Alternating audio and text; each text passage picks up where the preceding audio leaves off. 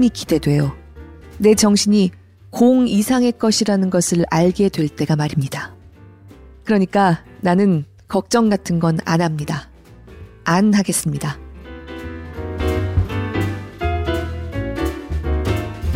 골라듣는 뉴스룸에서 함께 책 읽는 시간 북적북적입니다. 안녕하세요. 저는 권애리 기자입니다. 남에게 차마 권하거나 왜 좋아하는지 정확하게 설명할 수는 없지만 비밀스럽게 좋아하는 무언가 하나씩은 다 있죠. 오늘 함께 읽고 싶은 책이 제게는 그런 작품입니다. 이 작품을 왜 좋아하는지 지금까지 제 자신에게도 제대로 설명할 수가 없는데요. 대학교 1학년 때 우연히 읽게 된 이 책은 제 나름 인생 도서 중에 한 권이에요. 지금까지 북적북적에서 제게 개인적으로 의미 있는 책들을 꽤 읽었어요. 바로 3주 전에 가져왔던 에덴의 동쪽을 비롯해서 카프카의 성, 또 스밀라의 눈에 대한 감각, 나는 선생님이 좋아요. 철학자와 늑대, 더 리더, 책 읽어주는 남자. 이런 책들. 지금 당장 생각나는 것만도 이 정도인데, 이제 북적북적에 가져올 수 있는 인생 도서 리스트가 몇 개 안 남은 것 같기도 하지만, 그래도 이 책을 소개할 날이 올 줄은 몰랐어요. 제 마음에서 얼마나 큰 위치를 차지하고 있다고 한들, 다른 사람들한테 읽어보라고 말할 수 있는 책이 아니라고 생각했거든요. 근데 얼마 전에 놀라운 이야기를 들었습니다. 이 책이 우리나라에서 초판이 나왔던 게 1995년이에요. 그런데 그 후에 꾸준하게 이 작품에 대해서 나름의 매니아층이 형성돼서요. 헌책방에서는 그 초판이 한 권에 10만 원 정도에 팔린다고 하더라고요. 그 정도로 이 책을 구하고 싶어 하는 사람들이 많았다는 거예요. 온라인에서 좀 찾아보니까 이 작품이 뭐 이른바 헌책방 순례 열풍을 불러일으킬 정도로 컬트적인 인기를 누려서 한번 읽어보고 싶다고 애타게 찾는 사람들이 많고 그래서 절판됐다가 몇 번에 걸쳐서 다시 나왔다고 하더라고요. 저 정말 놀랐어요. 정말 나만 좋아하는 거 아니었어? 아니 일단 사람들이 이 책을 안다는 것 자체가 별로 아는 사람이 없을 줄 알았거든요. 그리고 그렇게 애타게 찾는 사람들이 많다는 부르는 게 값이라는 그 1995년 초판 나 갖고 있는데 많이 놀랐습니다. 그리고 뒤늦게 나만 좋아하는 이상한 책이 아니었다는 걸 깨닫고 오늘 용기를 내봤어요. 다카하시 게니츠로가 쓴 우아하고 감상적인 일본 야구. 오늘 북적북적에서 함께 읽고 싶습니다. 다카하시 게니치로는 20세기 말의 일본에서 이른바 포스트 모더니즘 문학의 기수 가운데 대표 격으로 꼽혔던 인물입니다. 이 소설이 대표작이라고 할 수 있을 거예요. 지금 온라인 같은 데서 찾아볼 수 있는 우아하고 감상적인 일본 야구에 대한 책 설명은 보통 야구가 사라진 미래 어느 시대의 야구광들의 이야기라고 시작해요. 실제로 계속 야구를 소재로 다루고 있기는 합니다. 그 이상으로 줄거리나 주제 의식을 설명하기는 굉장히 어렵습니다. 줄거리랄 게 없어요. 이 책을 번역한 박혜성 교수의 문장을 그대로 옮겨와서 몇 줄만 좀 읽어보면요. 대부분의 독자들은 이 책을 읽기 시작하고서는 과연 이 책이 무엇을 말하려고 하는지 무척이나 당황해 한다. 앞서도 언급했듯이 그의 소설이 우리가 알고 있는 일반적인 소설의 형식을 거부하고 있기 때문이기도 하고 언뜻 보았을 때 본 줄거리 없이 서로 관련이 없어 보이는 작은 단편들로 소설이 구성되어 있기 때문이다. 하지만 그러한 작은 이야기들이 점차로 커다란 위치를 차지하고 어느 사이엔가 본 줄거리로 바뀌어 간다. 그것이 여러 번 되풀이 되면서 과연 나는 무엇에 관한 책을 읽고 있는 것일까 하고 적잖이 당혹하게 된다. 네, 박혜성 교수의 설명대로 이렇습니다. 이 작품에 대해서 문학 또는 소설 쓰기에 대한 고민이다. 야구를 소재로 문학을 해체함으로써 소설 쓰기에 대한 질문을 던지는 작품이다. 이렇게 포스트 모더니즘 문학 작품들을 얘기할 때 많이 쓰는 방식으로 설명을 하기도 하는데요. 그렇게 생각해도 좋고 틀리지 않을 것이고 또 꼭 문학이 아니어도 좋고 삶이나 다른 그 무엇이라고 해도 좋을 것 같습니다. 내가 무엇을 읽은 것인지를 남에게 설명하기 쉬운 작품은 아니지만 그래도 다 읽고 나면 저는 그랬어요. 이 책이 늘 마음에 남아 있었습니다. 이 책에 나온 어떤 문장들의 편린 편린들이 폐부를 콕콕 찔러 들어오는 경우가 많고요. 남에게는 차마 말할 수 없는 인생 도서 중에 한 권인데 우리나라에서도 앞서 말씀드린 것처럼 컬트적인 인기를 꽤 누렸다고 해서 북적북적 가족분들은 어떻게 생각하실까 오늘 낭독으로 한번 여쭤보고 싶어요. 오늘은 이 소설의 7개 챕터 또는 7개 단편 중에서 두 번째인 라이프니츠를 흉내내어를 읽겠습니다. 라이프니츠는 미적분을 발견한 걸로 유명한 독일의 천재 합리주의 철학자죠. 우아하고 감상적인 일본 야구를 좋아해달라고는 사실 지금도 차마 말씀드릴 수가 없어요. 제가 북적북적 낭독할 때마다 아, 이것 좀 읽어주세요. 막 엄청 애원하잖아요. 이 책에 대해서는 양심상 차마 그럴 수가 없긴 한데. 하지만 이 대목을 들으시고 혹시 내 마음, 들으시는 분의 마음, 내 생각에도 감흥하는 어떤 부분을 발견하신다면 이 책이 왜 이렇게 좋은지 이야기를 나눠보고 싶습니다. 한 번도 제게는 소중한 이 책에 대해서 누구랑도 얘기를 해본 적이 없어서요. 궁금합니다. 웅진 지식하우스의 낭독 허가를 받았고요.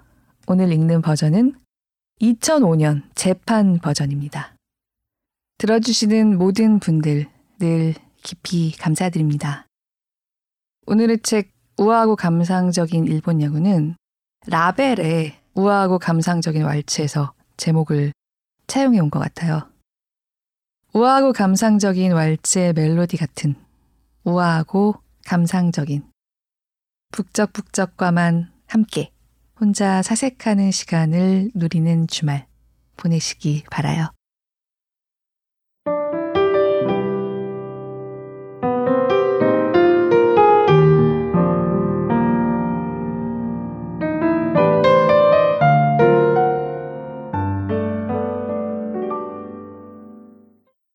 나는 슬럼프에 빠진 것 같다.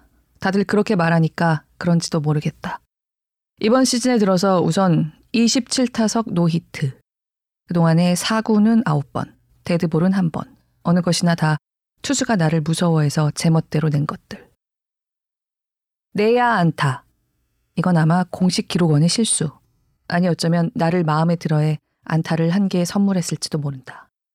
를 한 개 친 후 또다시 29타석에 걸쳐서 노히트가 이어졌다. 이쯤 되면 내 상태를 알아차린 투수가 태연히 한가운데로 공을 던져오게 된다. 사구는 3개로 줄어들었다. 그리고 불규칙 바운드에 의한 행운의 안타. 중견수가 짐작을 잘못해 놓친 2루타가 계속되고 그 후에 33타석에 걸쳐 노히트가 계속되고 있다. 사구는 하나. 76타수 3안타로 타율은 3푼 9리 5모, 희생타가 둘. 시즌 개막 후 1개월 이상 경과한 단계에서 이만큼 저타율인 4번 타자는 유사 일에 처음이다. 솔직히 말해서 나는 원인을 모르겠어. 방망이를 지팡이 대신으로 기대면서 배팅 코치는 말했다. 작년에는 3할 7푼이나 됐는데. 3할 7푼 1, 2, 7모였어요. 정확하게 말하면 452타수 168안타 하고 나는 말했다. 그래, 재작년에도 3할 5푼이나 쳤었지. 439타수 154안타니까 3할 5푼 건너뛰고 8모죠. 정확히 말하면. 3년 전에는 447타수 170안타로 3할 8푼 3모. 4년 전에는 460타수 164안타로 3할 5푼 6리 5모. 5년 전에는 470타수 169안타로 3할 5푼 9리 6모. 따라서 5년간에 2268타수 825안타. 타율로는 3할 6푼 3리 8모. 그 내역은 홈런 205개, 3루타 61개, 2루타 166개, 단타 393개, 타점은 626. 그런 숫자에 어떤 의미가 있는가? 그건 내가 무척이나 우수한 타자라는 의미다. 이것이 424타수 125안타로 2할 9푼 4리 8모라면 그저 그런 타자라는 의미가 되고 420타수 104안타로 2할 4푼 7리 6모라면 꽤나 수비를 잘하든지 홈런 개수가 25개 이상 안 되면 언제 벤치에 물러나 있으라고 할지 모른다는 뜻이 된다. 이 5년간에 나는 4번 수위 타자가 되었다. 홈런왕은 한 번, 타점왕은 두 번. 수위 타자가 못 되었던 건 3년 전의 시즌뿐인데 이에 나는 생애 최고의 3할 8푼 건너뛰고 3모의 타율을 올렸는데도 우리 팀이 우승 다툼을 하고 있던 혼란한 틈을 타 시즌 종료를 앞둔 10개의 시합에서 12개의 내야 안타를 친 하위 팀의 선수에게 507타수 193안타에 3할 8푼 건너뛰고 7모로 수위 타자의 자리를 빼앗겼다. 그 193개의 안타 중 41개는 내야 안타였다. 나는 사기에 걸린 것이었다. 너는 최고의 타자였어. 코치는 과거형을 쓰며 말했다. 너의 배팅은 예술이었어. 나에게는 그렇게 생각됐지. 감독님도 그래. 어떻게 하면 그렇게 잘 칠 수 있는 건지 감탄의 연속이었지. 그러던 게 도대체 어떻게 된 거야? 시즌 첫 타석에서 나는 3구 3진을 먹었다. 나는 스트라이크를 3개 다 놓쳤다. 게다가 그 모두가 마치 생일 선물처럼 치기에 딱 좋은 절호의 공들이었다. 그때부터 너 이상했어. 방망이가 꼼짝도 안 했어.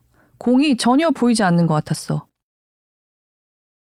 그러나 그때도 공은 잘 보였고 마치 에드벌룬 같은 느낌이었다. 좋은 타자는 매년 조금씩 공이 크게 보인다. 입단했을 때 투수가 던지는 공은 모두 구슬치기 구슬처럼 작게 보였다. 투수가 마운드에서 자세를 취한다. 나는 투수의 손에 온 신경을 집중한다. 휙! 정신을 차렸을 때는 공은 언제나 포수의 미트 아니었다. 그렇게 작고 빠른 공을 어떻게 방망이로 맞출 수 있을까? 막 프로가 된 타자가 처음 느끼는 의문이 그것이다. 그러나 구슬치기 구슬은 이윽고 골프공으로, 탁구공으로, 사과로, 배구공으로, 수박으로 성장해 간다. 그것과 함께 속도는 점점 더 떨어져 간다. 로켓에서 제트기로, 프로펠러기로, 복엽 비행기로.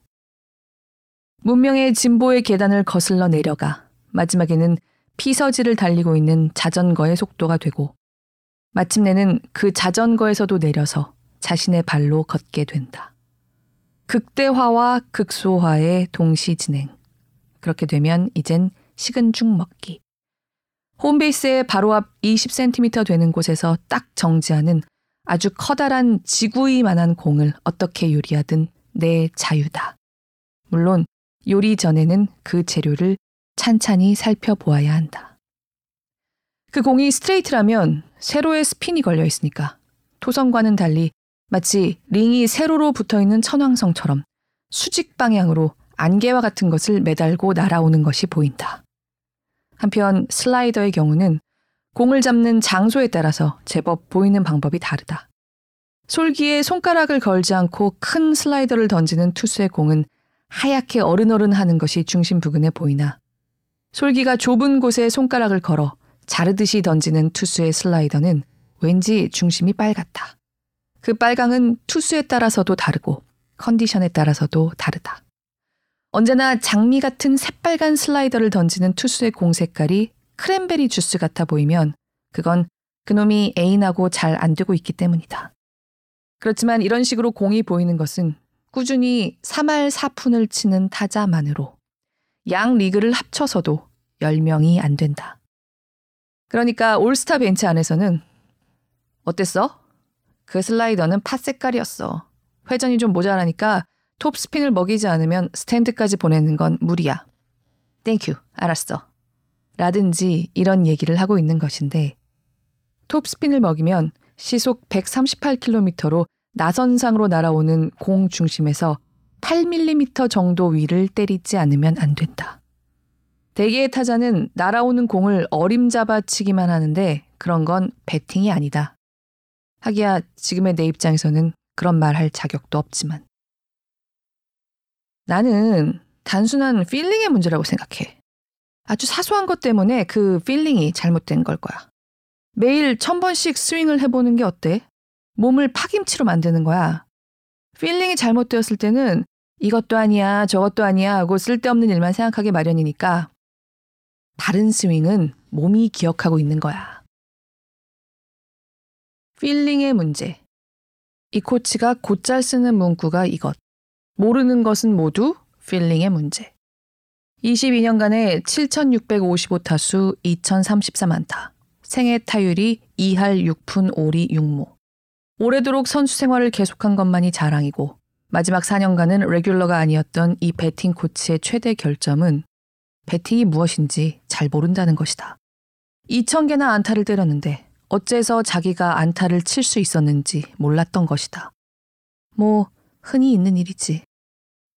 기계로 연습해봐. 하고 코치는 말한다. 아무 생각 말고 말이야. 공의 심지를 힘껏 때리는 거야. 나는 끄덕이고는 배팅 게이지에 들어가 기계를 조작하고 있는 이군 코치에게 사인을 보낸다. 겨드랑이를 붙여 기본으로 돌아가는 거야. 슬럼프일 때야말로 기본이 중요해. 어깨를 젖히면 안 돼. 방망이를 잡은 자세에서 일직선으로 내려 위에서 때리는 거야. 퍽 하고 말이야. 오케이. 물론 나는 배팅 코치의 충고 따위는 깨끗이 잊어버린다. 겨드랑이를 붙이면 대부분의 스트라이크 존엔 닿을 수가 없고 위에서 내리치면 공은 모두 땅볼이 되어버리니까. 나는 천천히 방망이를 잡아 자세를 취하고 공을 기다린다. 뭐라는 거야? 게이지 밖에서 코치의 목소리가 들린다. 공을 보고 있는 거예요. 12개나 계속? 기계에서 나오는 공을 그렇게 열심히 쳐다봐서 뭐가 되는데? 때리라고 했잖아. 공에 뭐 재밌는 말이라도 쓰여 있나? 죄송합니다. 실은 이 기계의 공들에는 재미있는 말이 많이 쓰여 있다. 그것을 읽어내는 것이 타자가 해야 할 일이다. 내가 상대를 하고 있는 것은 스트레이트의 기계일 텐데 아까 말한 수직 방향의 안개 중심에 있어야 할 소용돌이가 위도 10도 정도. 천왕성은 옆으로 누워 있으니 경도라고 말해야겠지만 위도 10도 정도 북쪽으로 벗어나 싱가포르 부근에 있다. 마치 기상위성에서 찍은 태풍의 사진 같은 것이다. 5도 정도 더 북쪽으로 벗어나 있었으면 이 공은 아주 약간 휘었을 것이다. 아마도 기계의 팔 부분의 나사가 아주 조금 느슨했었나 보다. 보통 소용돌이가 북상하면 공은 휘어진다. 평균적인 커브라면 북극의 소용돌이가 오는데 그 중에는 소용돌이가 공 뒤편에 있는 투수도 있다. 이런 공은 좀처럼 치기 어렵다. 반대로 북극에 있었던 소용돌이가 남쪽으로 내려가 장마전선 같이 뻗쳐올 때도 있다. 3할 4푼 클럽의 멤버 중에 이 장마전선은 DNA와 마찬가지로 이중 나선으로 되어 있어서 이 나선을 구성하고 있는 유전자 기호에는 그 투수의 배구 패턴이 쓰여 있다고 하는 놈도 있지만 나에게는 거기까지는 보이지 않는다. 내 선구안도 아직 멀었다는 뜻일지도 모른다. 어쨌든 이 장마전선이 생기면 주의해야 한다. 이 커브는 조금 흔들리면서 구부러져 오기 때문이다.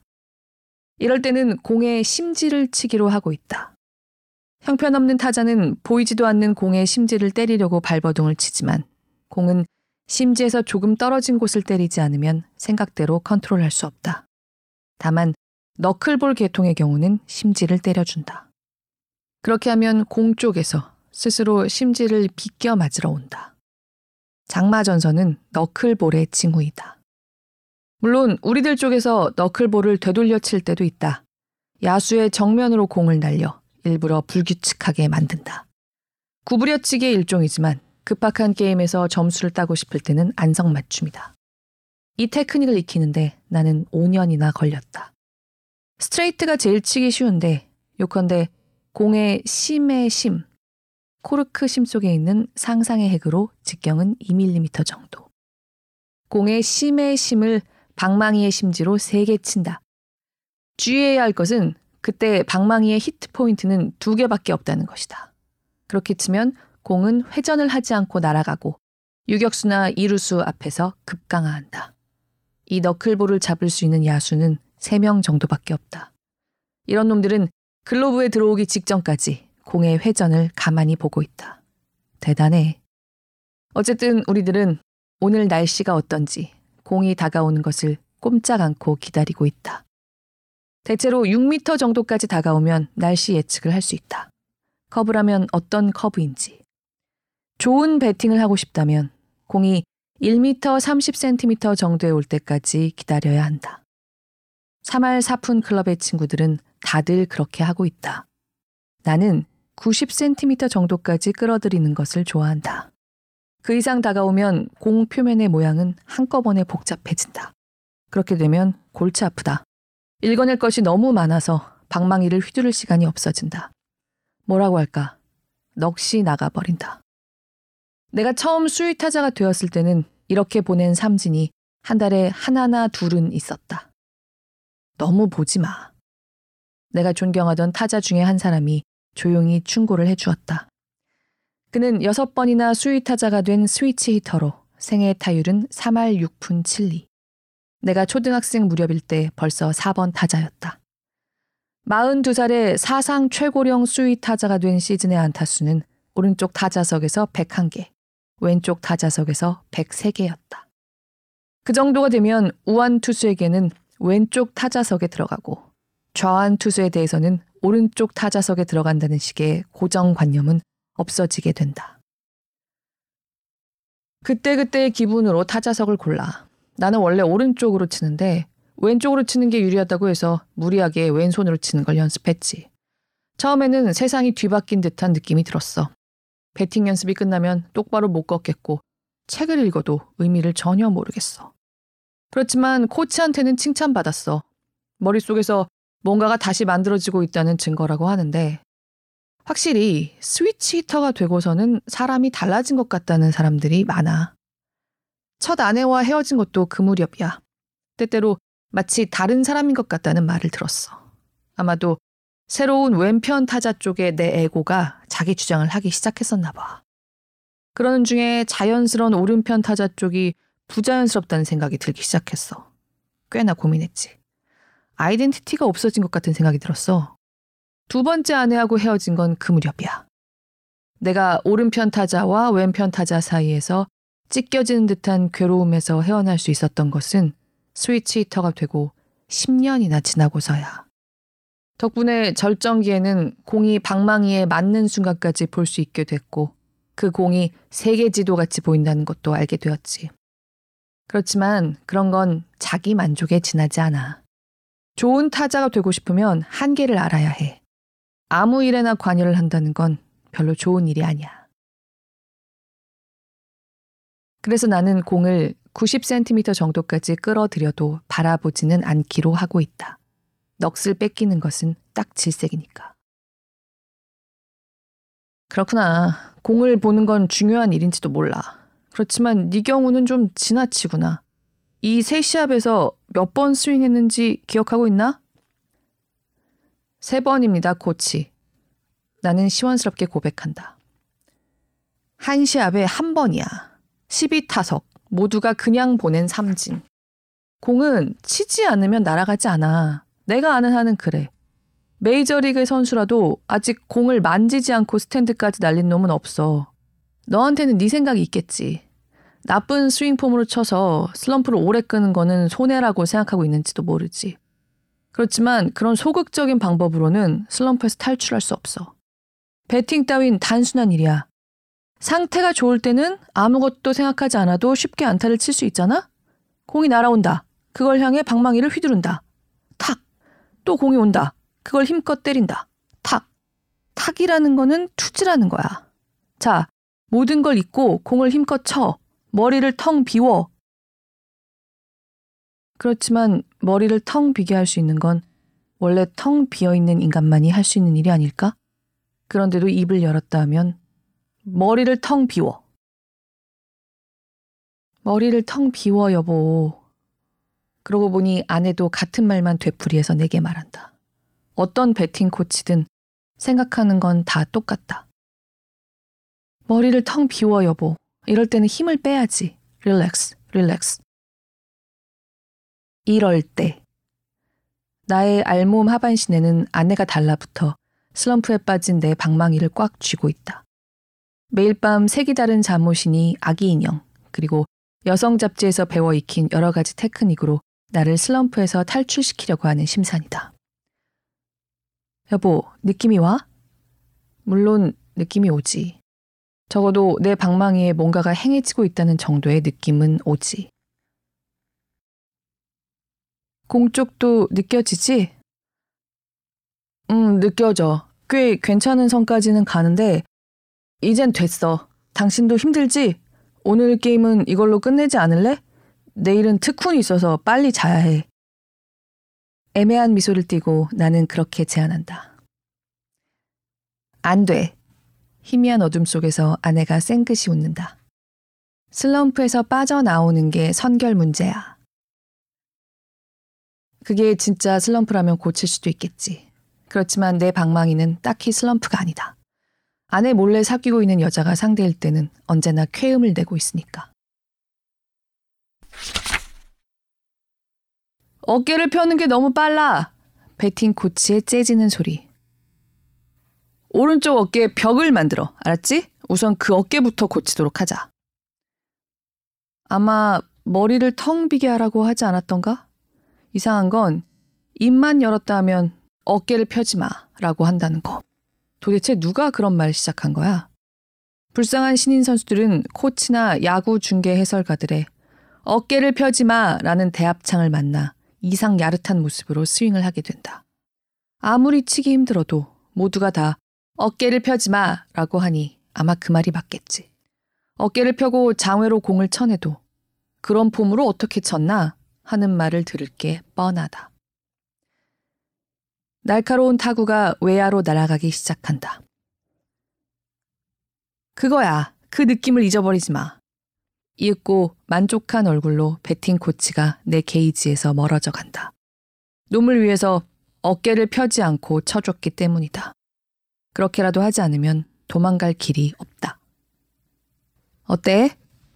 상냥한 표정으로 다가오는 것은 우리 팀의 주전 투수. 슬럼프야. 하고 나는 말한다. 정말이야? 어깨를 빙글빙글 돌리는 것은 그가 잘 취하는 포즈. 76타수 4만타야. 그런 건 숫자일 뿐이야. 나는 5연승을 하고 있지만 최악의 슬럼프야. 난 알아. 가볍게 던져도 스트레이트는 150km가 나오고 노린 곳에서 반인치도 벗어나지 않아. 언제나 시큰시큰 아픈 어깨도 웬일인지 전혀 아프지도 않아. 이런 일은 리틀리그에 들어온 일에 처음이야. 그래도 난 슬럼프야. 주전 투수는 발치에 굴러다니던 공을 짚는다. 이건 공이야. 적어도 나에겐 그렇게 생각돼. 그리고 이 공을 던지거나 치거나 하는 것이 야구야. 그렇잖아? 나도 그렇게 생각하고 있었어. 근데 요즘은 그런 느낌이 들지 않아. 마운드 위에 오른다. 심판이 플레이볼 하고 선언을 하고 타자가 자세를 취한다. 나는 포수가 내는 사인을 들여다본다. 그리고 타자 놈을 노려본다. 1구는 안쪽 높은 곳에 빠른 슬라이더를 던져 놀라게 한다. 인코스가 누구 것인지 가르쳐 주는 거지. 그렇게 되면 게임은 내 거지. 놈은 무의식 중에 머리를 들어버려. 거기에 바깥쪽 낮은 곳으로 꽉 채운 스트레이트. 그 다음은 같은 공, 같은 코스로 베이스의 40cm 앞에서 떨어뜨려 주지. 한 놈 해치운 거지. 그 중에는 1구째 던진 안쪽 낮은 공으로 턱을 끌어당겨 왼발을 3cm 앞으로 내미는 놈도 있어. 바깥쪽 낮은 공으로 목표를 정하겠다는 거지. 조금은 머리가 도는 거지. 그렇지만 조금만이야. 그런 놈한테는 무릎 근처에 슈트를 던져주지. 그러고는 한가운데 좀 높은 볼 존으로 스트레이트. 휙. 간단해. 머리는 헬멧을 얹어두는 데가 아니야. 프로 선수는 머리를 써야 해. 나는 충분히 쓰고 있어. 어쨌든 마운드에 있으면 가슴이 설레. 그런데 말이야. 주전 투수는 불펜에서 던지고 있는 젊은 투수 쪽을 힐끗 본다. 그리고 혼잣말을 한다. 저러면 안 되는데 슬라이더를 던질 때 글러브가 움직여. 의식을 못하고 있는데 슬라이더를 던지려고 하면 몸의 어딘가가 긴장하는 거겠지. 가르쳐 줘야지. 타자의 봉이 될 거야. 이봐, 어디까지 얘기했더라? 설렌다는 데까지야. 그거야. 문제는 설렘이 없어진다는 거야. 마운드에서. 설레기는 커녕 반대로 가슴이 차가워져. 뭐라고 표현하기 어려운 이상한 느낌이 들어.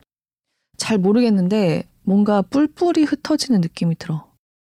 아무리 해도 시합에 참가하고 있다는 느낌이 들지 않아. 야구를 하고 있다는 기분이 안 들어.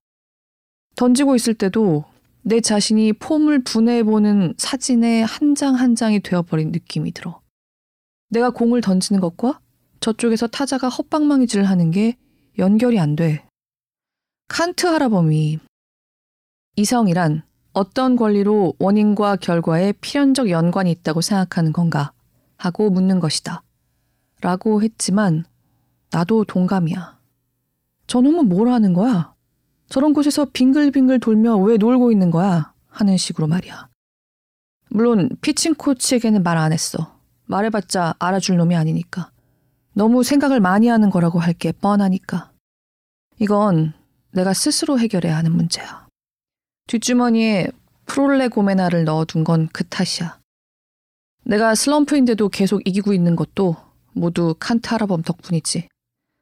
내 순수한 이성은 의문으로 가득하지만 어쨌든 실천 이성이 내 인격의 붕괴를 막아주고 있다는 거지. 인간의 이성은 어떤 특종의 인식에 대해 특수 운명을 지고 있다. 즉, 이성이 물리칠 수도 없고 그렇다고 해서 또 대답할 수도 없는 문제에 시달리는 운명이다. 물리칠 수 없다는 것은 이들 문제가 이성의 자연적 본성에 의해서 이성에게 부과되고 있기 때문이다. 또 대답할 수 없다는 것은 이런 문제가 인간 이성의 일체의 능력을 초월하고 있기 때문이다. 이건 순수 이성 비판에 나오는 글이지만 불펜에서 200구 던지는 것보다 이걸 읽는 게 훨씬 도움이 돼. 적어도 칸트 알아봄은 내 마음을 알고 있으니까. 주전 투수는 손에 든 공을 가만히 바라보았다. 이건 상당히 수수께끼 같아. 혹 나는 자유롭게 이놈을 조종하고 있다고 생각하면서도 실제로는 조종 당하고 있는지도 몰라. 주전 투수는 크게 폼을 취하더니 뒤에 있는 네트를 향해 공을 던졌다. 주전 투수가 던진 공은 지면에 닿을 듯 말 듯하게 똑바로 진행하다 네트 바로 앞에서 30cm 정도 상승하고는 갑자기 급강하했다. 굉장해. 나는 경탄의 소리를 낸다. 저런 변화구는 내가 컨디션이 좋을 때도 도저히 못 칠 것 같군. 아마. 그치만 그게 어떻다는 거야? 주전 투수는 걱정이 가득한 표정으로 말했다. 나는 결과 따위는 전혀 문제 삼지 않아. 이유를 알고 싶을 뿐이야. 라이프니츠를 읽었나? 아니, 아직. 그렇다면 읽어보는 게 좋아. 그놈은 야구를 이해하고 있어. 실체의 본성 및 실체의 교통 및 정신적 물체 간에 존재하는 결합에 관해서의 신설에서 라이프니츠 선생은 이렇게 말씀하고 계시지. 현상은 전혀 가공적인 것이 아니라 어딘가 사상적인 것을 갖는다. 그러나 이 사상성이 의거하는 근거를 구하면 현상 속에는 없다. 그렇지만 그 근거는 어딘가에 있어야 한다. 그것은 단순한 실체 속에 존재한다는 것이 된다. 그걸 읽자 느낌이 팍 왔지. 이놈은 야구를 알고 있다고 말이야. 내가 감독이라면 라이프니츠 선생을 피칭 코치로 할 거야. 즉, 야구에는 단순한 실체가 있다는 것이지. 그것이 야구공이야. 라이프니츠 선생은 이 공에 관해서도 연구하고 있어. 단자, 볼론이라고 해. 그럼에도 단자, 볼은 뭔가 특정한 성질을 가지고 있음에 틀림없다. 성질이 없으면 존재한다고조차 말할 수 없게 된다. 그리고 만일에 단순한 실체가 그 성질에 의해서 서로 다르지 않다면 물체 속에 일어나는 변화를 우리들은 하나로서 의식할 수는 없으리라. 놀랍지 않나? 나도 공한테는 뭔가 특정한 성질이 있는 게 아닌가 하고 생각하고 있었거든. 역시 어디서나 프로가 생각해내는 일은 같아. 나는 또 모든 창조된 존재는 변화를 겪는다. 따라서 창조된 볼도 변화를 피할 수는 없다. 게다가 그 변화는 각각의 볼 속에서 연속적으로 행해진다. 그렇다면 누구나 인정하고 있는 것이라고 생각된다. 이상 얘기한 것의 귀결로서 볼의 자연적 변화는 내적 원리로부터 온다는 것을 알 수 있다. 외적 원인은 볼의 내부에 작용할 수가 없기 때문이다. 알겠나? 공이 변화하는 것은 그 내적 원리 탓이라고 말하고 있는 거야, 라이프니츠 선생은. 놀랐어. 나로서도 말이야. 나도 놀랐어. 뭐 그렇지. 막 데뷔한 젊은 투수라면 화를 내곤 단자론 따위는 찢어버리겠지.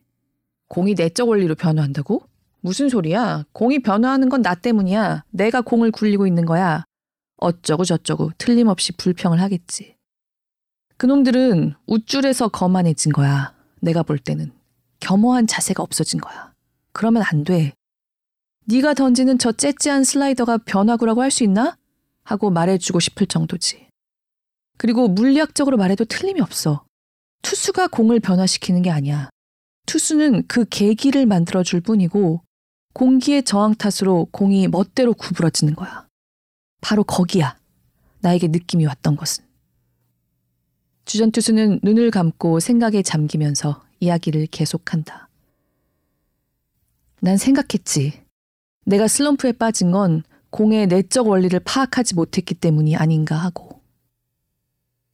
우리들이 의식하는 아주 작은 사상이라도 그 대상 속에 다양함을 포함한다는 것을 볼 때 우리들은 스스로 단순한 실체 속에 많은 것을 경험한다.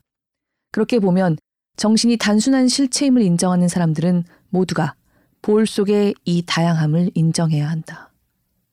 과연 나는 공 속의 다양함을 인정해 왔을까? 유감스럽게도 아니야. 나는 매년 20시합 가까이 이김으로써 자신이 뭔가 굉장한 일을 하고 있다고 착각했는지도 몰라. 1년에 만 구나 공을 던지고 있는데 그 공에 대해서는 알려고 안 했던 거지. 볼은 생겨나든 없어지든 단번에 해야 한다고 말할 수밖에 없다. 다시 말하면 창조에 의해서만 생겨나고 절망에 의해서밖에 없어지지 않는다. 공은 없어지지 않아. 과연 아무리 파울볼을 스탠드에 날려도 곧 심판이 공을 던져주는 것은 그 탓이었던 거야. 주전 투수는 잠시 동안 침묵을 하고 그라운드에서 연습하고 있는 선수들을 바라보고 있었다. 내게 빠져 있었던 건 겸허한 마음이야. 겸허야. 나는 통산 183승을 하고 있는데 겸허한 마음으로 이긴 시합은 3개도 안 돼. 그걸 깨달았어. 꽤 거만했었지. 전혀 깨닫지 못했던 거지. 그러니까 야구한테서 버림을 받은 거야. 어느샌가 야구 밖으로 나와 버렸었던 것 같아. 난 야구로 돌아가야 해. 다행히 나에게는 라이프니츠 선생이 계셔. 선생은 나와 같은 길 잃은 투수에게 이렇게 충고하고 있어. 거기서 10만이 원시적인 하나, 즉 근원적 단순 실체이고 모든 창조된, 즉 파생적인 볼은 그 생산물로서 말하자면 신성의 끊임없는 전광 방사에 의해서 시시각각 거기서 생겨나오는 것이다. 하고 말이야. 신성의 끊임없는 전광 방사라고? 그게 도대체 뭐야? 밤게임에서 조명탑 등에 공이 들어가 보이지 않게 되는 걸 말하는 걸까? 아니면 낮게임에서 태양의 공이 들어가는 걸 말하는 걸까? 어느 쪽이든 신성과 관계가 있다고는 생각되지 않아. 그러면 너클볼 같이 회전하지 않는 공을 말하는 걸까? 그렇다면 전광이라고 하는 것과 맞아떨어지지 않아. 확실히 너클볼은 좌우로 흔들리면서 떨어지지만 전광이라고 할 정도는 아니야. 타자 머리에 부딪히게 하라는 걸까? 그렇다면 확실히 타자는 전광을 볼 거니까. 그렇지만 빈볼만을 계속해서 던질 수는 없지. 처음 1구로 경고, 다음 1구로 즉각 퇴장이니까. 나는 생각했지. 야구 선수는 생각을 해야만이 가치가 있지. 바보 같은 프로레슬러나 100m 경주 선수와 달라서. 나는 생각했지. 그라운드에서 끊임없이 뭔가를 방사하고 있는 놈이 없나 하고 말이야. 내 해석으로는 그건 포수를 가리키고 있어. 그놈들은 1년 내내 사인을 보내니까. 라이프니츠 선생은 포수의 사인에 고개를 젓지 말라고 말하고 싶었던 게 아닐까? 그렇다면 여러 가지로 얘기가 들어맞아 포수 중에는 신성을 띠고 있는 놈이 몇 명이나 있었으니까. 공의 배분을 생각한다고 해도 나는 기껏 2구나 3구 앞까지지만 내가 프로에 들어왔을 때 신세를 진 포수는 다음 시즌의 올스타전까지의 배분을 생각하고 있었다고 해. 마운드 위에서 자주 이런 말을 했어. 꼬마야, 공한테는 연결이라고 하는 것이 있어. 거기서 커브를 던졌기 때문에 내년 개막전에 1구째 스트레이트를 죽여버리게도 되는 거야. 없는 머리를 쓰지 마. 내 사인대로 던지면 되는 거야. 유감스럽지만 그놈 말대로였지. 여하튼 나는 눈앞에 타자를 잡는데 급급한데 놈은 1개월 후의 시합에서 그 타자와 대전할 때를 생각하고 있으니까. 내가 현실의 타자와 싸우고 있을 때 놈은 훨씬 앞의 시합에서 다른 타자를 잡으려고 하고 있어. 내가 신경을 고조시켜 1회에 마운드에 올라가서 정성 들여 마운드의 흙을 균일하게 하고 있자 놈이 다가와서 이 시합은 2대1로 이기게 돼 있어. 내 사인대로 던져. 하고 귀에 속삭이고 있어. 그리고 놈의 사인대로 던지면 정말로 2대1로 이겨버리는 거야. 물론 요즘은 포수도 나와 비슷비슷해서 현실의 시합밖에 생각할 수 없어. 그렇지만 포수는 소중히 여겨야 해. 난 그렇게 생각해. 놈이 없으면 내가 던진 공은 누가 잡아줄 거야? 포수에게 감사의 표시를 하고 싶으면 너클볼을 던지지 않도록만 해서는 안 돼. 나는 다시는 포수의 사인에 두 번 다시 고개를 젓지 않을 작정이야. 그게 아무리 원시적이고 단순한 사인이더라도. 주전 투수는 사라지고 나는 그라운드에 혼자 남겨졌다. 그는 그 나름대로의 해결책을 찾았는데도 나는 아직 못 찾고 있다. 나는 정말로 슬럼프일까? 혹은 슬럼프가 아닌 게 아닐까? 내 정신과 주치의는 슬럼프야, 정신적인 슬럼프야 하고 나에게 말했다. 나는 그렇게 공이 잘 보이는데도 아무리 해도 칠 마음이 생기지 않아요. 공을 칠 수 있다는 것은 압니다. 그렇지만 방망이가 나가지 않아요. 방망이를 든 팔이 경직이 됩니다. 실례지만 당신은 부인을 뭐라고 부르고 있었죠? 포수입니다. 맞아. 부인이 포수고 가족은 팀원. 아드님은 배트보이고 아드님이 다니고 있는 학교가 마이너리그. 그리고 뭐였더라? 낮에 하는 정사가 낮 시합. 그 말이 맞다. 우리 같은 권태기의 부부처럼 도중에 힘이 없어지면 서스펜디드 게임. 계속해서 하면 더블 헤더. 그래도 결판이 안 나면 플레이오프. 물론 비가 와서 순연될 때도 있다. 빨간 비가 내려 그라운드 상태가 안 좋을 때. 귀여운 그녀는 드래프트 1위인 루키. 언뜻 보면 스트레이트로 밀고 나가는 강구 타입인 것 같지만 실은 경험이 풍부한 변화구 투수. 포수의 눈을 훔쳐서는 그녀 밑으로 도루를 하지만 뭐니 뭐니 해도 중요한 것은 시작하는 타이밍. 기척으로 포수에게 들키면 안 된다. 그거야 나도 그런 말투를 할 때가 있지. 전철을 놓치면 터치아웃이라든가. 그 말투는 잘못됐어. 나도 모르게 나는 항의를 한다. 전철을 놓치면 다음 전철을 타면 돼요. 그건 터치아웃이라고 안 합니다. 당신은 의사는 선고한다. 야구에 너무 빠져 있습니다. 그렇지만 나는 또다시 심하게 항의한다. 나는 프로 야구 선수예요. 당신은 그럴지도 몰라. 하지만 당신의 가족은 그렇지가 않아. 나도 그래요. 당신에겐 야구 이외의 관점이 없어요. 아니, 애초부터 관점이라는 것이 없었다고 말하는 게 좋을지도 모르지. 당신은 일을 너무 많이 해서 가정을 돌아보지 않는 셀러리맨하고는 달라. 적어도 그 셀러리맨은 가정이 일을 하는 장소가 아니라는 것쯤은 알고 있지. 당신은 야구를 하러 가서는 야구를 하러 돌아와. 물론 그 오가는 중에도 야구를 하고 있는 것이지. 당신의 슬럼프는 그 탓이에요. 야구를 너무 많이 하고 있어요. 자, 보세요. 당신의 신체는 야구를 거부하기 시작하고 있는 것이에요. 불안해져 온 것이죠. 슬럼프에서 빠져나오고 싶으면 머리를 텅 비게 해야 해요. 어쨌든 조금은 야구로부터 떨어져 보는 게 좋아요. 야구를 머리에서 쫓아버리는 것이죠. 여기서도 또 머리를 텅 비워. 코치가 하는 말은 언제나 다름이 없다. 뭐, 그것도 괜찮겠지. 이놈들은 달리 할 말을 모르는 거야. 물입니다. 나는 말한다. 그렇다면 죽는 게 낫습니다. 실례입니다만 선생님, 당신은 야구라는 것을 모르고 계십니다. 당신은 정신의 프로인지는 모르나 나는 야구의 프로입니다. 심심풀이로 야구를 하고 있는 게 아니에요. 옆으로 누워 손발을 쭉 뻗고 눈을 감아주세요. 의사는 쌀쌀맞게 그렇게 말했다. 캘리포니아 오렌지. 이 말에서 무엇을 연상하십니까?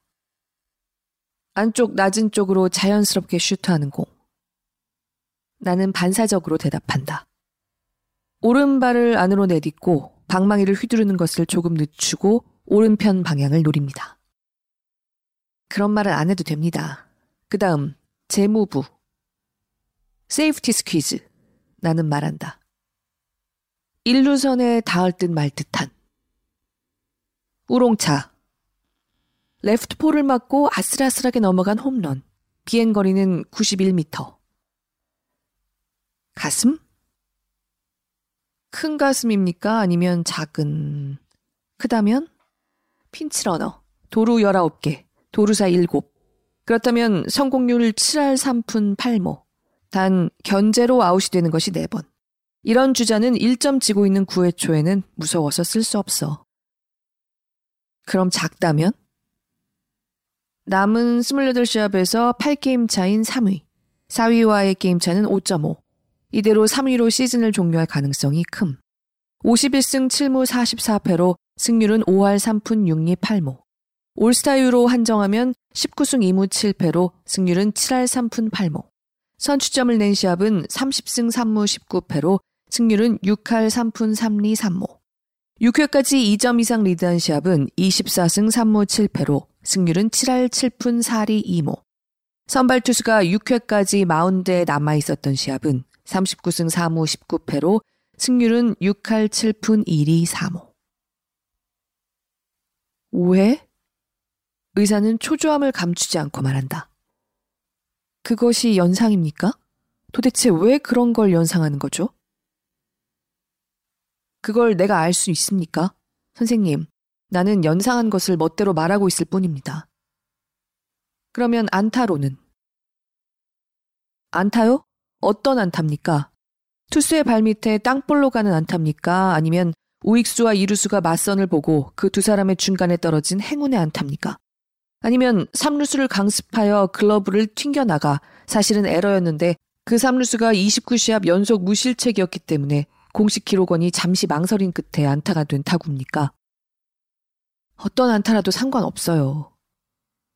선생님, 그냥 안타란 거는 없어요.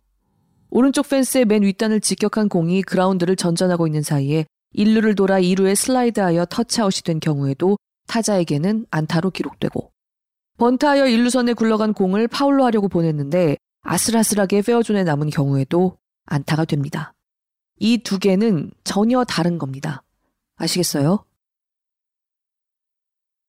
그러면 중견수 앞에 라이너성 안타는요? 주자는? 주자라니? 그러니까 1루에 주자는 있었습니까? 아니면 1루, 3루에 주자가 있었습니까? 아웃 카운트는 몇 개나 됩니까? 아, 그리고 득점 차는 1점입니까? 아니면 2점입니까? 그걸 모르면 상대방의 수비 태세를 몰라요. 만루에서 3점 차라면 3루와 1루는 각각 라인 가까이에 서서 장타를 막아야 하고 1점 차라면 내야수는 앞으로 나와서 홈에서 개투의 자세를 취해야 합니다.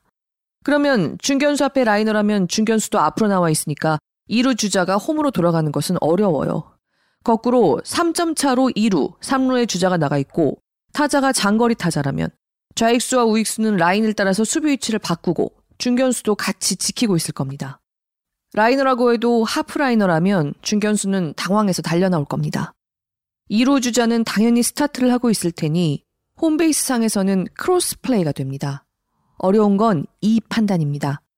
홈에서 주자를 잡을 일만 신경을 쓰고 있으면 투구를 친 타자까지 2루로 나가게 됩니다.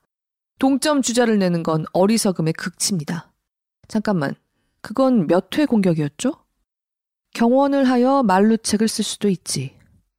선생님, 그게 확실하지 않으면 나는 아무것도 연상을 할 수가 없어요. 중견수 앞에 안타라는 것은 존재 안 해요. 안타라는 거는 더 구체적인 것이라서요. 구체적이에요. 아시겠어요, 선생님? 그래도 연상을 하라고 하시면 해도 좋아요. 중견수 앞에 안타라고요? 중견수 앞에 안타로부터 나는 다른 중견수 앞에 안타를 연상합니다. 그 다른 중견수 앞에 안타는 또 다른 중견수 앞에 안타를 연상시킵니다. 모든 중견수 앞에 안타는 연결되어 있어요. 선생님, 당신은 내가 불안감을 느끼고 있다고 말씀하십니다. 그럴까요? 내가 불안을 느끼는 건 사이드 스로의 좌완 투수 정도예요. 이놈들하고는 궁합이 안 맞아서요. 작년에도 19타수 6안타였죠. 2할 4푼입니다. 아니, 싫지는 않아요. 어느 쪽인가 하면 좋아해요. 불안은 어떤 공감적인 반감이고 또한 어떤 반감적인 공감이다. 좋은 말이에요. 이 정도의 머리가 있다면 어느 팀이라도 클린업을 칠 수 있어. 뭐 선생님에게 배운 키에르케고르예요. 어쨌든 사이드 스로의 좌완 투수는 어딘가 마음이 비뚤어진 곳이 있어서요. 그것이 공에 전염되어 있어요. 놈들이 던지는 공 주위에는 오존층 같은 것이 둘러싸고 있어서 이 공이 여러 번 가까이를 지나가면 산소가 부족한 상태가 됩니다. 내가 빨리 친 건 그 때문이에요. 그렇지만 역시 이 공을 보아버리죠. 그러면 뭐라고 할 수 없는 기묘한 기분이 되어 옵니다. 그것이 불안감이죠? 아닙니까? 한 번은 당신도 타자석에 서서 다가오는 공을 가만히 쳐다봐야 합니다. 이런 곳에서 묘한 그림을 보이거나 최면수를 걸거나 하는 것보다 훨씬 도움이 됩니다. 투수는 정직해서요. 던지는 공에 그 사람의 속이 다 들여다 보여요. 타자는 그걸 가만히 바라봅니다. 이렇게 재밌는 건 없어요.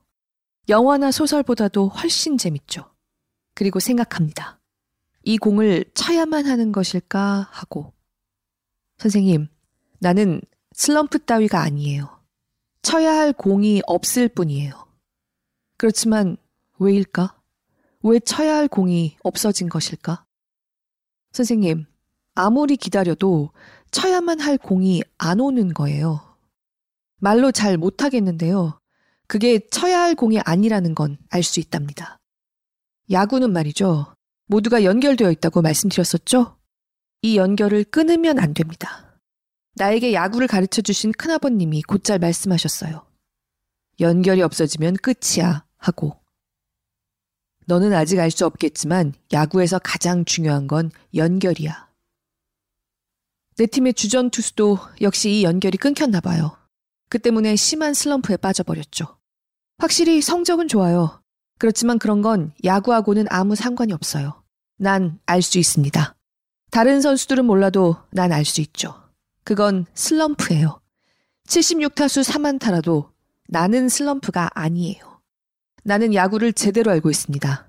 다만 쳐야 할 공이 안 오는 것 뿐이에요. 선생님, 저놈들에게 말해주세요. 마운드 저쪽에서 공을 던져오는 너절한 투수들에게 내가 칠 수 있는 공을 던지도록 말해주세요. 그냥 던지기만 해서는 안 된다고. 자신이 던지는 공이 맞아야 할 공인지 아닌지 잘 생각하고 던지라고 말해주세요. 그러면 그놈들도 알 수 있을 거예요. 슬럼프는 커녕 나는 지금 야구를 시작한 이래 최고의 상태입니다. 이렇게 기분 좋게 타자석에 들어가 본 적이 없었죠. 타자석에서 나올 때는 숙면을 취한 후처럼 상쾌한 느낌이 듭니다. 그동안 타자석에서 무엇을 했는지 기억 못할 정도예요. 공이 팔 가까이 온다. 그것이 치면 안 되는 공인 것쯤은 금방 알 수 있다. 그리고 더욱 공이 가까이 온다. 선생님, 거기서부터 멋진 일이 펼쳐지는 거예요. 기억 못하는 것이 유감이지만 어쨌든 완전히 야구 안에 들어가 버린 기분이 들어요. 어디가 슬럼프입니까? 듣고 싶네요. 성적이라고요? 신경 안 써요. 언제까지나 이대로일 리가 없어. 그래, 라이프니츠가 말하고 있어요. 라이프니츠 말입니다. 나도 방금 들었습니다만. 실제 우리들은 아무것도 기억 못하는 상태, 두드러진 표상을 조금도 가지지 않는 상태를 우리들 자신 안에서 경험한다. 예를 들면 우리들이 기절을 했을 때라든가 꿈 하나 꾸지 않고 잠에 빠졌을 때와 같은 것이다. 이 상태로 들어가면 정신도 그냥 단자, 볼과 크게 다르지 않게 되나 이 상태는 오래 계속되는 것이 아니라 정신은 거기에서 벗어나오므로 역시 정신은 그냥 단자, 볼 이상의 것이라는 게 된다. 이 다음이 기대돼요. 내 정신이 공 이상의 것이라는 것을 알게 될 때가 말입니다. 그러니까 나는 걱정 같은 건 안 합니다. 안 하겠습니다.